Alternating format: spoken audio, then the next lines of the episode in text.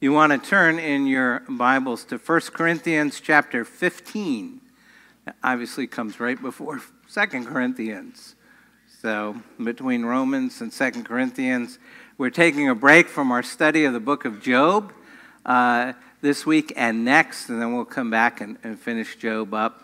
And partly that's because even I wasn't sure I could get to Easter from Job quite so easily.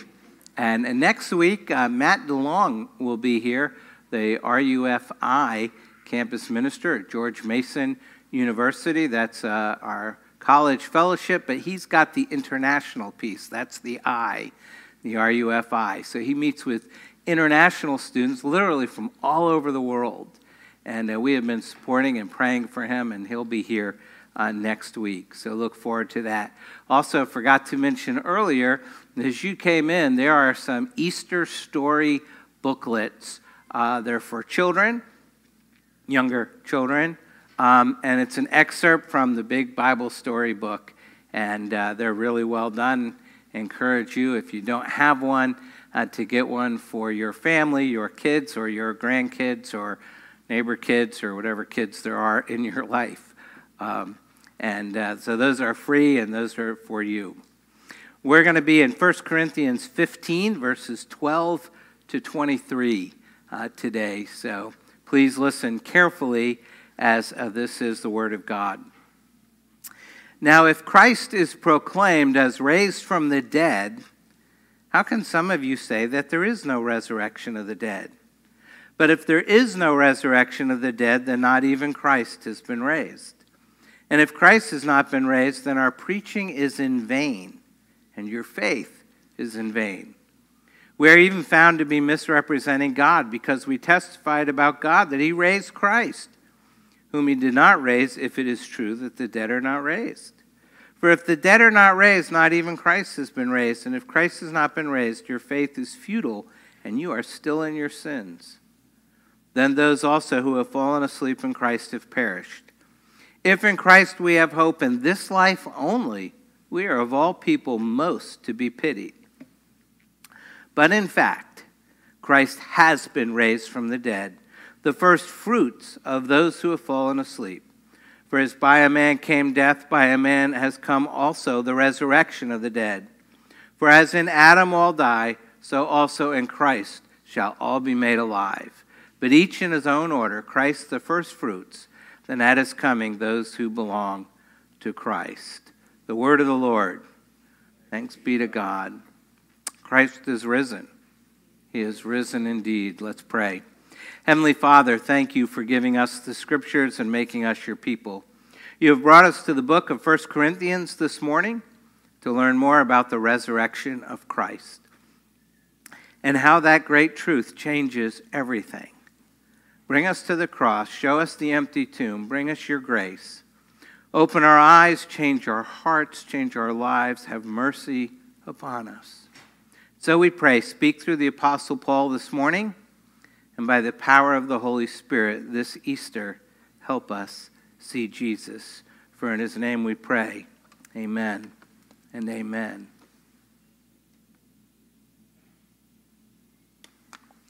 I don't know how many of you have seen the movie Gladiator. It's been out for a while now, so if any of these are spoilers, oh well. It's a great movie starring Russell Crowe. It has, I think, one of the great monologues of modern times. There is this dramatic scene when the character is thought to be a slave. And he's standing in the middle of the arena, and he's facing the emperor, and they demand to know who he is. He has a helmet that's hiding his face. And so he removes his helmet, and he's revealed to be a Roman general. And he says, "My name is Maximus Decimus Meridius, commander of the armies of the north, loyal servant of the true emperor Marcus Aurelius, father to a murdered son, husband to a murdered wife, and I will have my vengeance in this life or the next." I think it's one of the great scenes of modern filmmaking. And he does get his vengeance, but at the cost of his own life. Now, there's a scene that comes up shortly afterward. If you've seen it, you'll be able to picture it, where Maximus is about to die. And he's about to die, and he kind of hovers above the ground, and he's going to be taken into the bliss of whatever comes after death. And his new love tells him to let go and go to his murdered wife and son, who are waiting for him in the afterlife. It's a very unreal moment. But I think it's become something of a very typical view. See, a lot of people don't think they're justified by faith, by what they believe, even if they understand the doctrine. Similarly, a lot of people don't think that they're justified by works, by what they do or what they think they deserve. For the most part, people, at least many of them, believe that all you have to do is die, and that's enough. That's it. You know, I've never been to a home after someone has passed away where they didn't ask me something to the effect of, they're in a better place, aren't they? They're in a better place. Even if they're completely non-religious people, even if the deceased was not a particularly good person, because simply put, they believe in justification by death. Now, as you can imagine, the Apostle Paul might have some issues with that sort of view. And hopefully, all those who claim to be followers of Christ would have issues with that view as well. The idea of people somehow being acceptable before God, apart from the person and work of Jesus Christ, is not a new view. It's not novel, it's not original, and it's not particularly helpful, because it strips us of our hope and it rebukes our faith. The idea that we don't need a redeemer and we don't need the redemption he offers, but nonetheless, we're still in and of ourselves good enough. We are worthy of being redeemed. And truth be told, that is a heresy far older than any of us. Attempts to create a Christianity without a resurrection began very early in church history. The Apostle Paul had to confront this very problem in the Corinthian church. And the apostles' rebuke to the Corinthians is as relevant today as it was then. It may be more relevant today because what was once a local problem has now become epidemic. Here we find members of the early Christian community who are denying life after death. Their rejection is categorical and absolute. They insist there is no resurrection from the dead. Now, I know some of you are on Twitter. Yesterday, I went through sort of my whole Twitter feed, which is usually pretty depressing, and I can't do it. I don't spend a lot of time on Twitter. Just counting out how many people were denying Easter. I got to 8 before I stopped. People saying, there's no resurrection. Dead people don't come back to life. Like, it was a miracle. This heresy is alive and well. People are claiming that no one, not even Jesus, survives the grave. But it's funny, several people denied the resurrection of Christ, but still thought they would be fine. And I was like, I'm not sure how that works. Paul's responding to this view, the denial of the resurrection, by demonstrating the radical inconsistency and utter absurdity of a Christian faith without the bodily resurrection of Jesus Christ. We're going to trace his argument point by point as he spells out the logical implications of no resurrection. He does this by mounting a series of negative implications that sort of follow an irresistible logic. And I'd like to say I came up with all this on my own, but you have R.C. Sproul to thank for this. So, and he starts with, in verse 12 through 19, the implications of unbelief. the implications of unbelief. Now, it says there, now if Christ is proclaimed as raised from the dead, how can some of you say that there is no resurrection of the dead? So he begins by hitting the Corinthians with this crucial question in verse 12. How can some of you say that there is no resurrection of the dead? And then he answers his own question. And he does it by making a sequence of 6 points, beginning in verse 13. And the first point is, but if there is no resurrection of the dead, then not even Christ has been raised. And he's basically saying it's a universal negative. There's a negative proposition, no resurrection from the dead, that allows for no exceptions. You can't have a none coupled with a some. This conclusion cannot be refuted. If A is true, then B must also be true.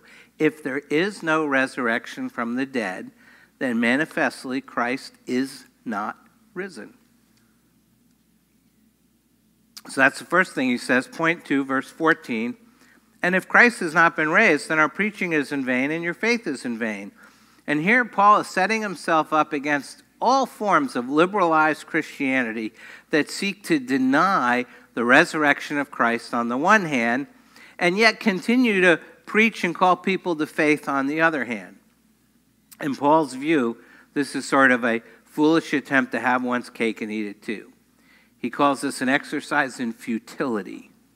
Without a real bodily resurrection, Christian preaching is in vain. It's empty. It's useless, which doesn't bode well for me. And he says this isn't a false dilemma. He sees this as a genuine case of either or. Either Christ is raised, or preaching and faith are in vain. Third point, verse 15. We are even found to be misrepresenting God because we testified about God that he raised Christ, whom he did not raise, if it's true that the dead are not raised. For if the dead are not raised, not even Christ has been raised. If the apostle is running the risk of insulting his readers by pointing out the obvious, it's right here. For him to add that last portion, whom he did not raise, if it is true the dead are not raised, is to spell out the most obvious conclusion. He says this you should be able to understand. If the dead do not rise, then God did not raise Christ.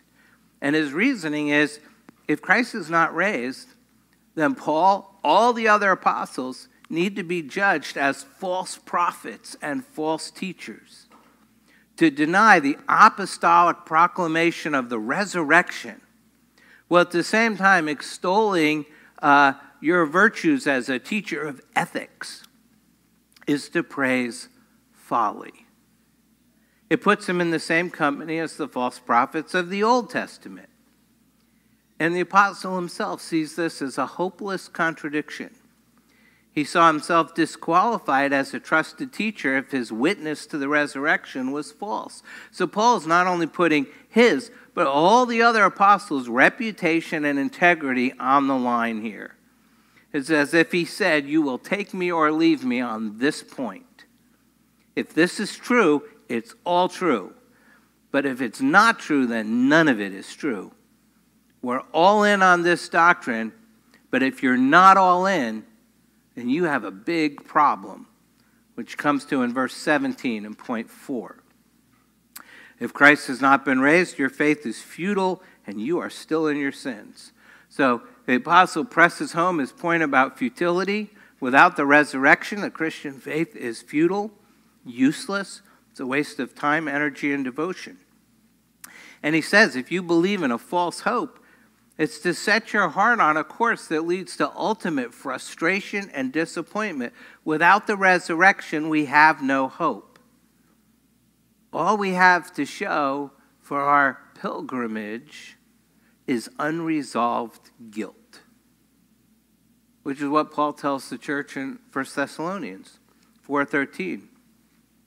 But we do not want you to be uninformed, brothers, about those who are asleep, that you may not grieve as others do who have no hope.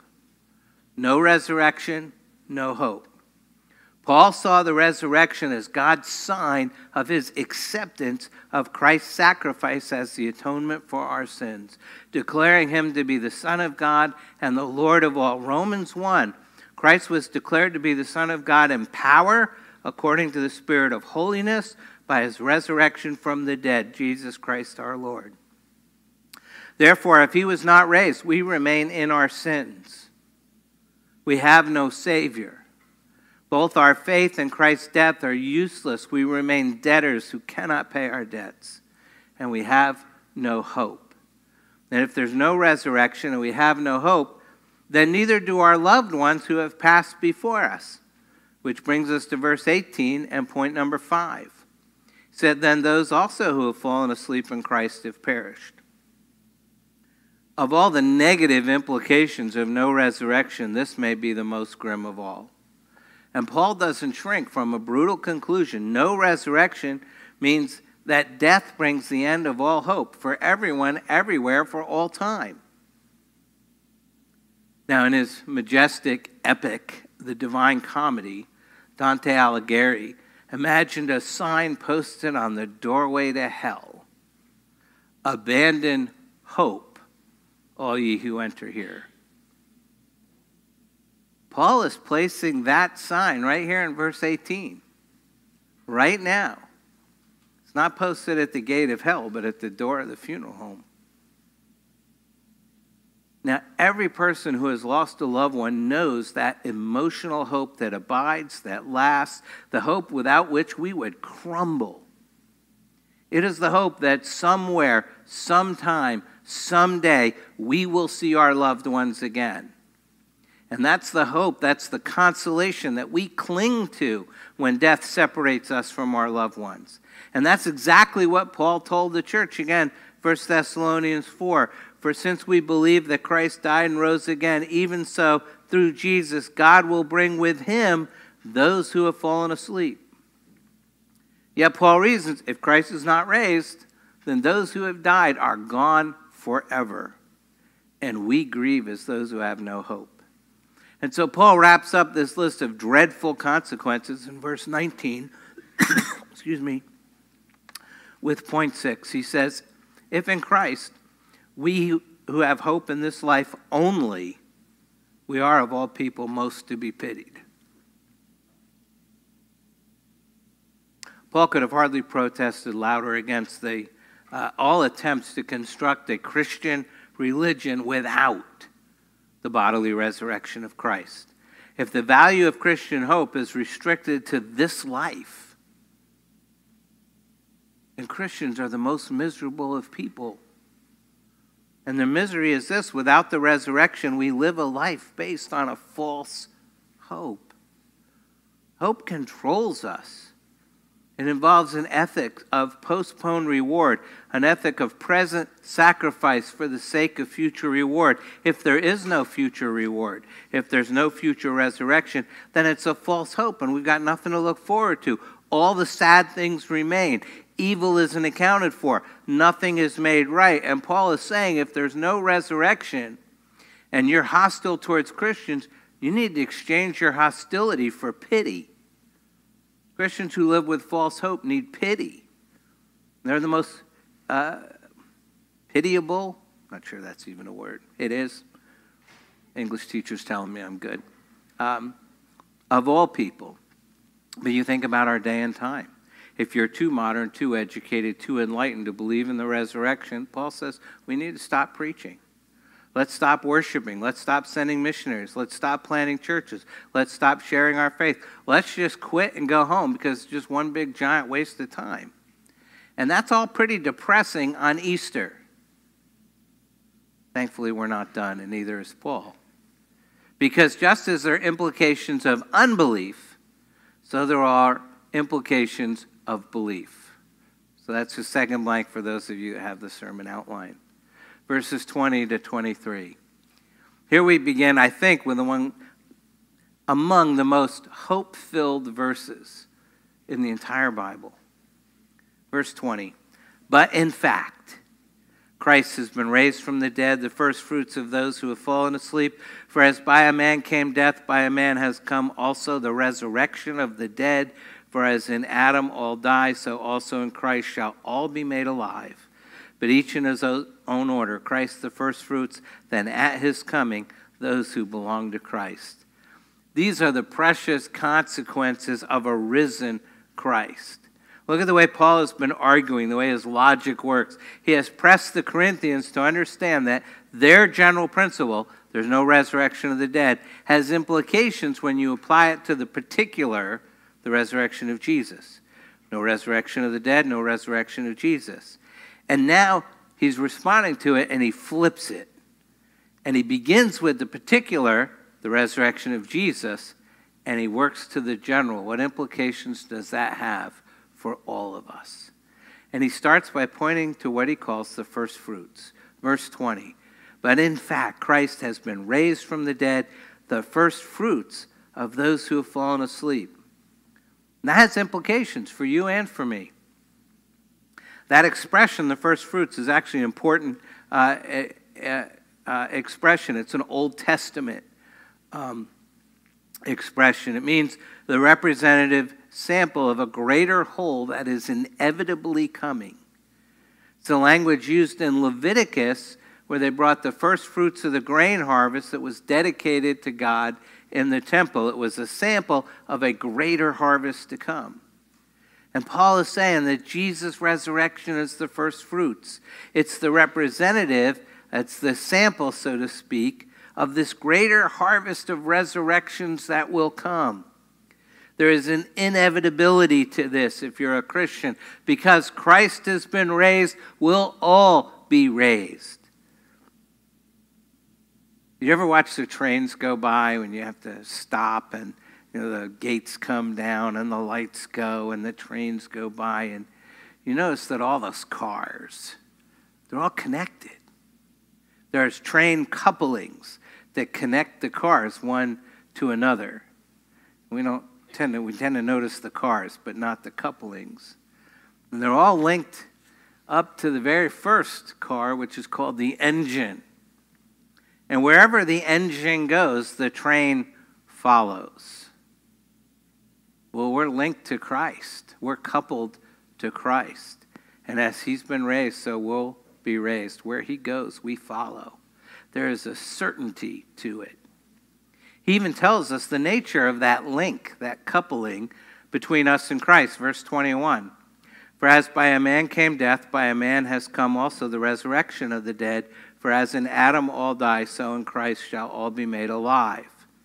There's a parallel between Christ and Adam. Christians, Paul says, stand in relationship to Christ in the same way that humanity stands in relationship to Adam.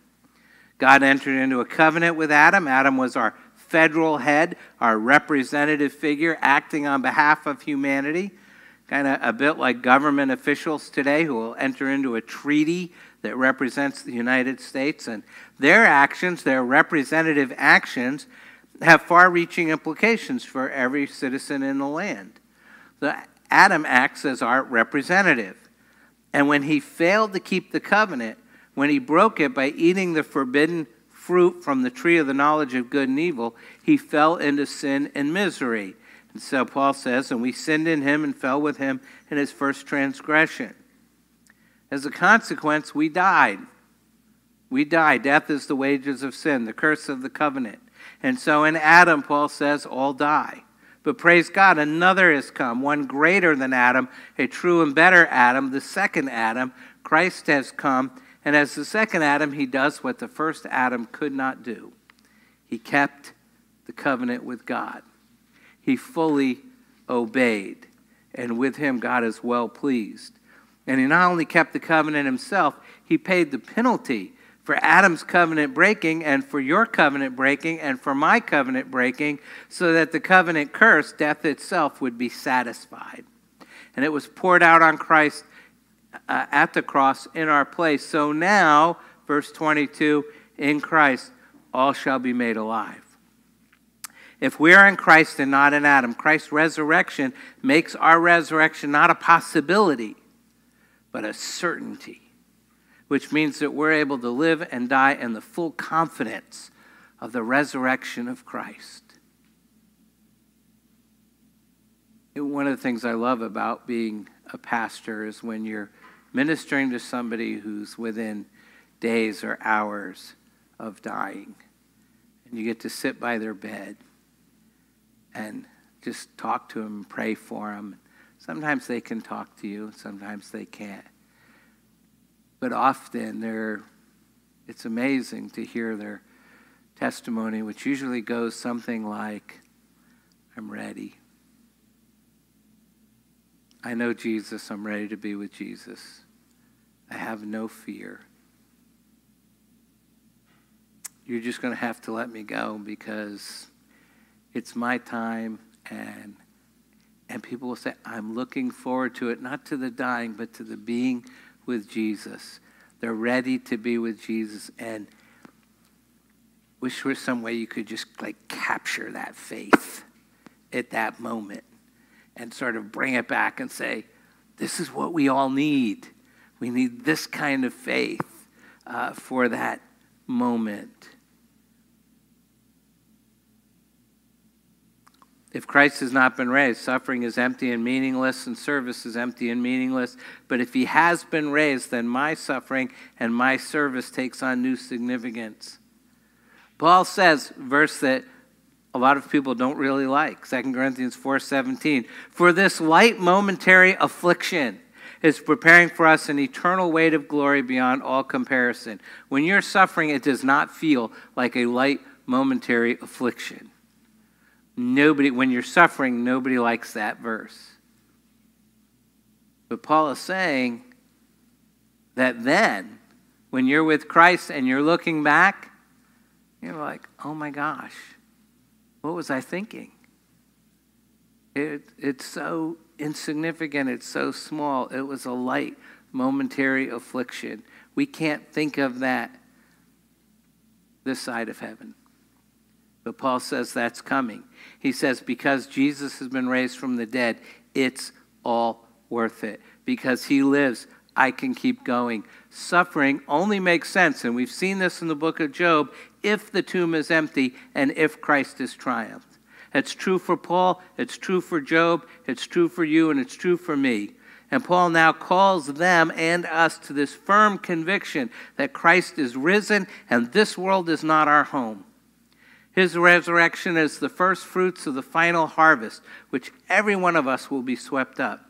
If you're bound for a heavenly kingdom, if you're citizens of another world, then you're called to live here in such a way to make it apparent, to live like citizens who don't belong here but belong there, where Christ is, where one day we will all be. Brothers and sisters, you are strangers in a strange land. This world is not your home.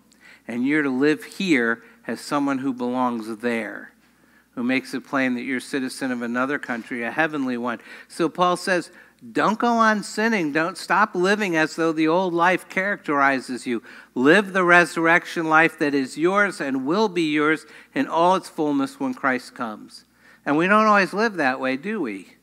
Certainly there were a lot of people in Corinth that didn't live that way. And part of the reason they didn't is because they didn't believe in the resurrection. And no resurrection meant no hope, and without hope, we're left in our guilt and sin and shame. We become passengers on the Orient Express. Started with a movie, going to end with a movie. I don't know if you've seen this one, famous novel, Agatha Christie, Murder on the Orient Express. Her detective, Hercule Poirot, is stuck on a train in a snowdrift, and a man is murdered, and he needs to figure out who the murderer is. He's on a train with 12 other passengers. Which one has committed the murder? It's a classic whodunit, and he's trying to figure it out. And it's the hardest case he's ever seen because all the clues point in different directions. And he realizes he's missing something. What's the key insight that will make sense of everything? Well, the surprise answer, I'm going to tell you, again, don't complain about the spoilers. This book's been out for 80 years. If you haven't read it, if you haven't seen any of the 4 movies, you know. Right. What's the key insight? Everybody done it. All 12 murdered the man. And suddenly everything makes sense. They're all the villains. They're all the murderers. They're all in it. And this is the clue that the gospel gives you, without which your life doesn't make sense, and society doesn't make sense, and history doesn't make sense. We're all in it. No one is righteous. No, not one. We're under the penalty of Adam, which means we're in desperate need of a second Adam.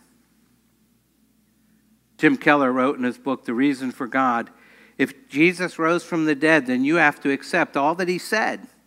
If he didn't rise from the dead, then why worry about any of what he said?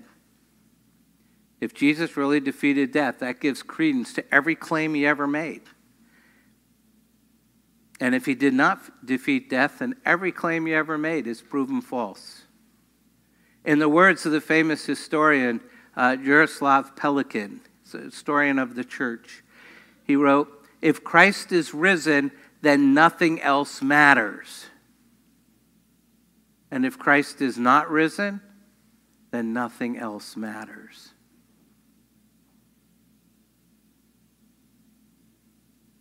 Tim Keller wrote, he said, I like the doctrine of the resurrection because it's just as hard and harsh as life itself. In other words, the resurrection has a sharp edge.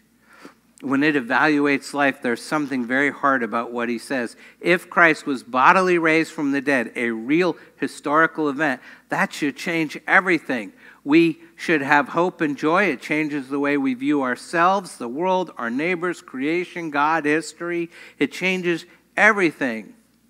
But if Jesus Christ was not bodily raised from the dead, then Christianity has nothing to say. No hope, no joy, no wisdom, no inspiration. It's just an optimistic pile of stories. It says, but if it is true, we have real hope. The resurrection tells a story with a happy ending. The end of redemptive history is this: God wins. And those who are in union with Christ will win along with him. He will renew the entire world to make it the way it's supposed to be and will undo all of the disintegration. The resurrection is a picture of what that future will look like. Why do we have difficulty dealing with suffering? Why do we have difficulty with death? Why do we worry about potentially losing money or career or health? It's difficult because we think this broken world is the only world we're ever going to have. And we want greater certainty than that. And the Apostle Paul says we have it.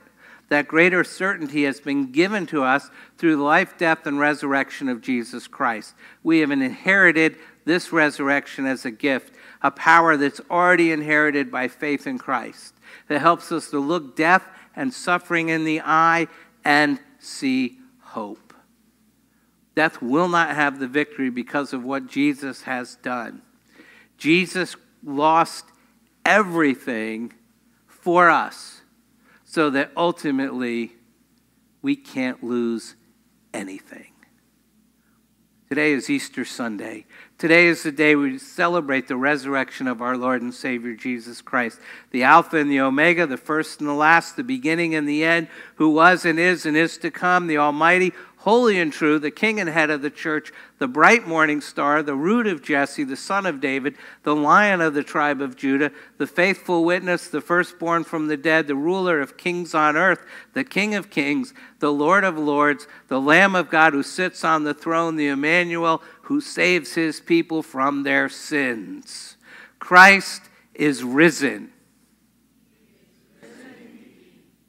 You need to pray. Take a moment to do that, and then I'll close.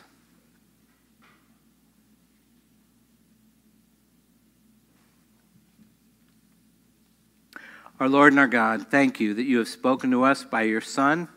Open our eyes that we might see our sin and then see our Savior. Help us to build our lives on the great truth of the resurrection of our Lord and Savior Jesus Christ. Father, thank you that Christ is alive. Thank you that he sits at your right hand. Thank you that one day the last enemy shall be destroyed, death itself, and all things placed in subjection to him. Thank you that one day he shall come in triumph with the open display of his glory. How we long for that day. We pray for grace now to persevere, to live as citizens of the world yet to come. Thank you, Father, that on Easter we have this massive truth, the resurrection of Jesus Christ. It really happened, and because of that, we can face death. We can face our past. We can face everything because we can't lose anything. Most of all, thank you that we have a Savior who is real, not manufactured out of our own hearts, but a Savior that comes to us and makes us yours, who makes us your children. We pray, Father, you would help us to take the truths of this resurrection to heart so we can walk in the footsteps of the one who died and rose again, that as a church we might be to the praise of your glory in the matchless name of our risen Lord and Savior Jesus Christ, who lives and reigns with you in the Holy Spirit, one God, now and forever. Amen.